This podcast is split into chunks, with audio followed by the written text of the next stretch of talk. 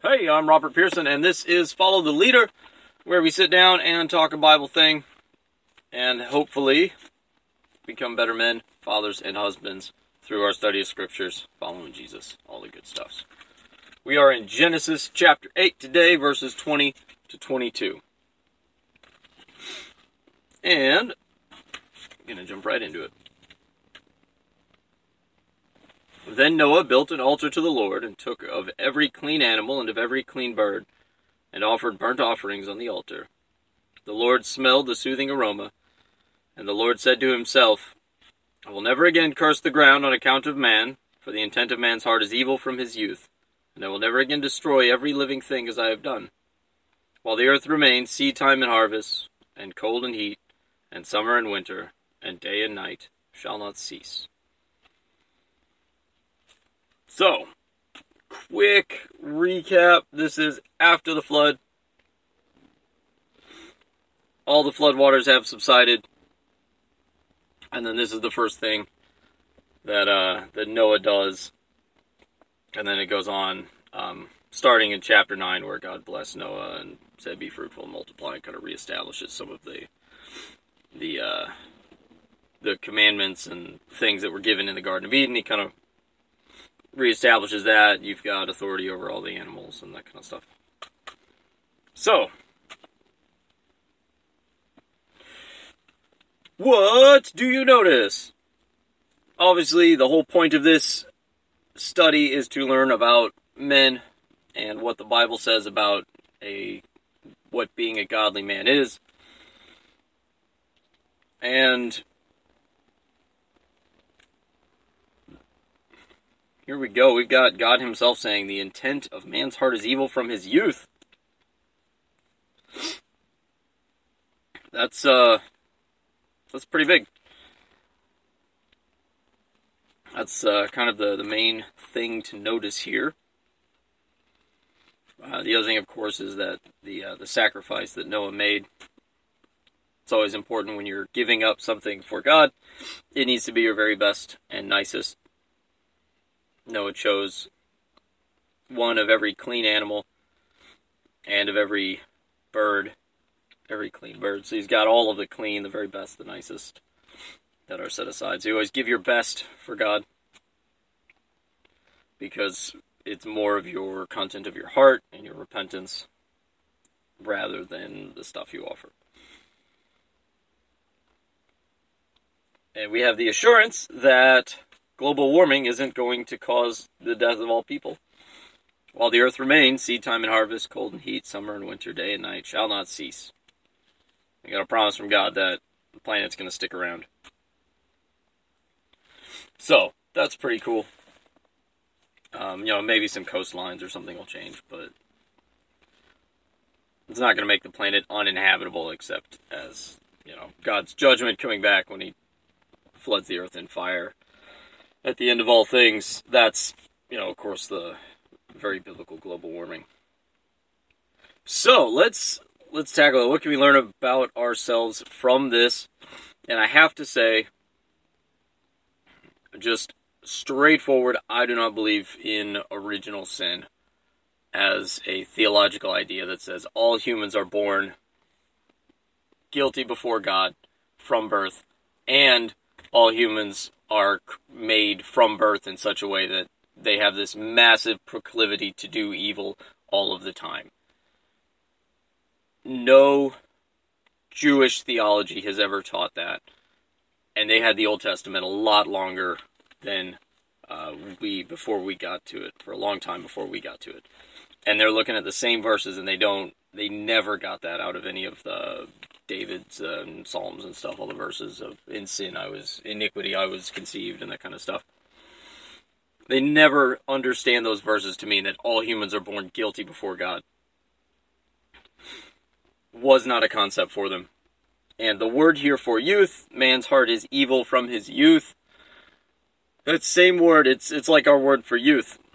Uh, because you have in Ecclesiastes, enjoy the wife of your youth. Same word. So you have a wife when you're born?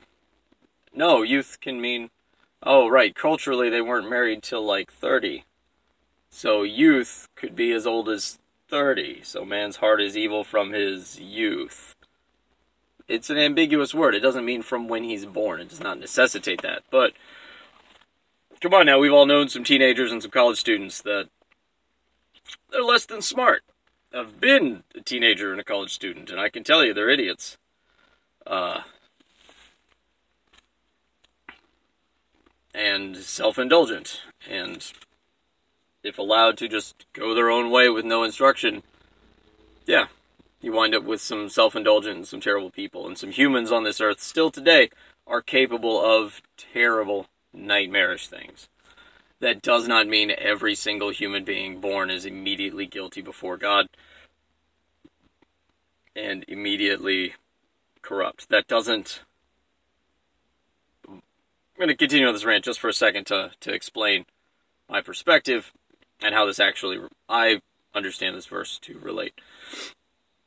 Because the word there for youth is not a baby child or an infant, it's youth, like a young man, a young adult.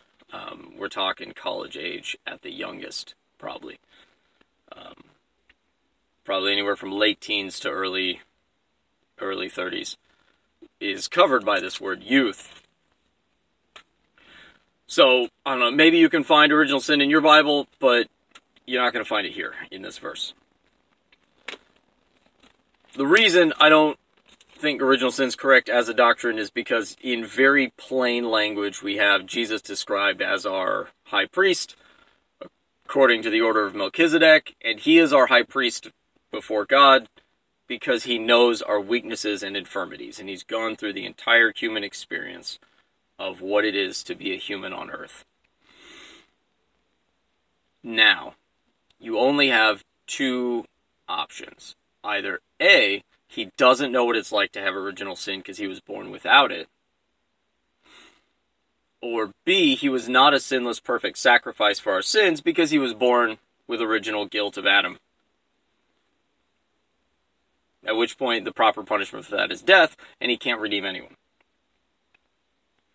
So if he's born without the original sin concept, then he can't be a perfect priest for us because he doesn't know our weaknesses, because he's never lived a life under the oppression of original sin.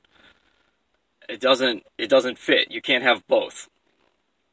If you believe in original sin, either Jesus wasn't a perfect sacrifice for our sins, or he was born without it, to which point he cannot be our high priest of Melchizedek in the book of Hebrews. You can't have it both ways. So, um, we'll we'll cover what I believe the, the flesh is when Paul's talking about it, but um, it's just very plainly it's it's flesh. It's your meat bag. Uh, you're hungry and you eat. You get grumpy because you're hungry or you want to instinctively react to problems in a negative way. Things things like that.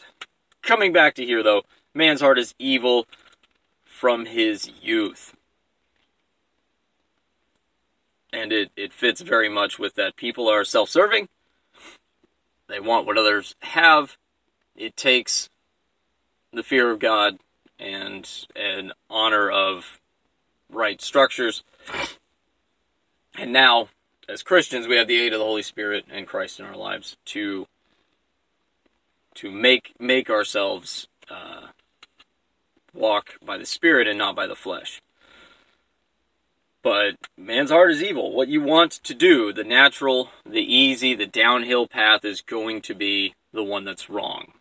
Someone cuts you off in traffic, you want to yell and cuss at them or run them off the road. Somebody slaps you in the face and you get in a shouting match and you want to just shout and slap them back and get in a big altercation and yell. That's that's your instinctive reaction, your natural reaction is going to do what's easy and the a tit for tat. That's the same thing animals do, right? If you hit an animal, they're going to try and bite you and they're going to attack you back. They're going to have a there's going to be a backlash for that for your behavior. It's going to be um, very animistic. Our goal as humans is to be above animals and to have our spirit, the part of us that is like God, ruling what our, our flesh does. It, gluttony is wrong. So eating all eating is evil? No. Eating constrained by right living, constrained by discipline and by spiritual principles of eating when you're hungry, not eating more than you need. Still means you can stuff yourself on Thanksgiving every once in a while and then bring it back into balance instead of just stuffing your face all day, every day, all the time, forever. Anytime you, you even almost want something with no guiding principle but I'm hungry, I see, I take, I eat. Eating other people's food and just you see it and you want it, you reach out and take it. That's not good, and you indulged what your fleshly desires are. And the same thing goes for uh, intimate desires or wealth and money. Money is good. It's necessary for society to run. It's necessary to take care of your family and provide shelter. But when you allow your desire for money to be the sole driving motivation for actions, or you find yourself compromising other things because of your desire for money, that's when you start having problems. That's when it becomes immoral. You can't serve two gods, God and mammon, or money, the quoting Jesus from I forget where. So you have to be you have to be committed to God, and then you can use money wisely. Jesus has an entire parable about using money wisely. and so it's it's important to understand that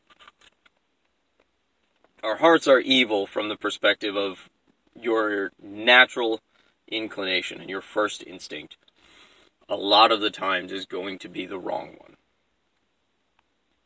And that's where, as a godly man, you need to strive to choose what's right. We have Noah as an example.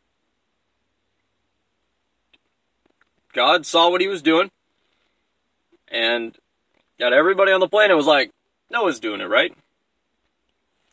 Noah's not special. He's not magic. He doesn't have any extra thing that anybody else had.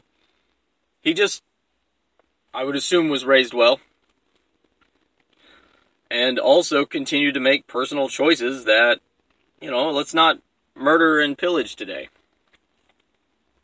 That's going to make you a better person, not stealing and murdering.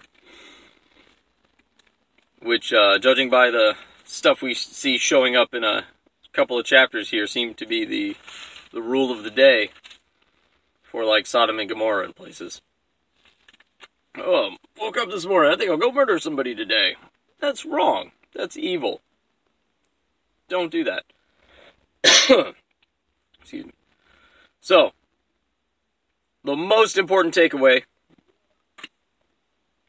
is that our natural inclination, our first instinct on most things is going to be the wrong one the goal is over time to work on yourself, to allow the Holy Spirit to work in your life, read your Bible, pray every day.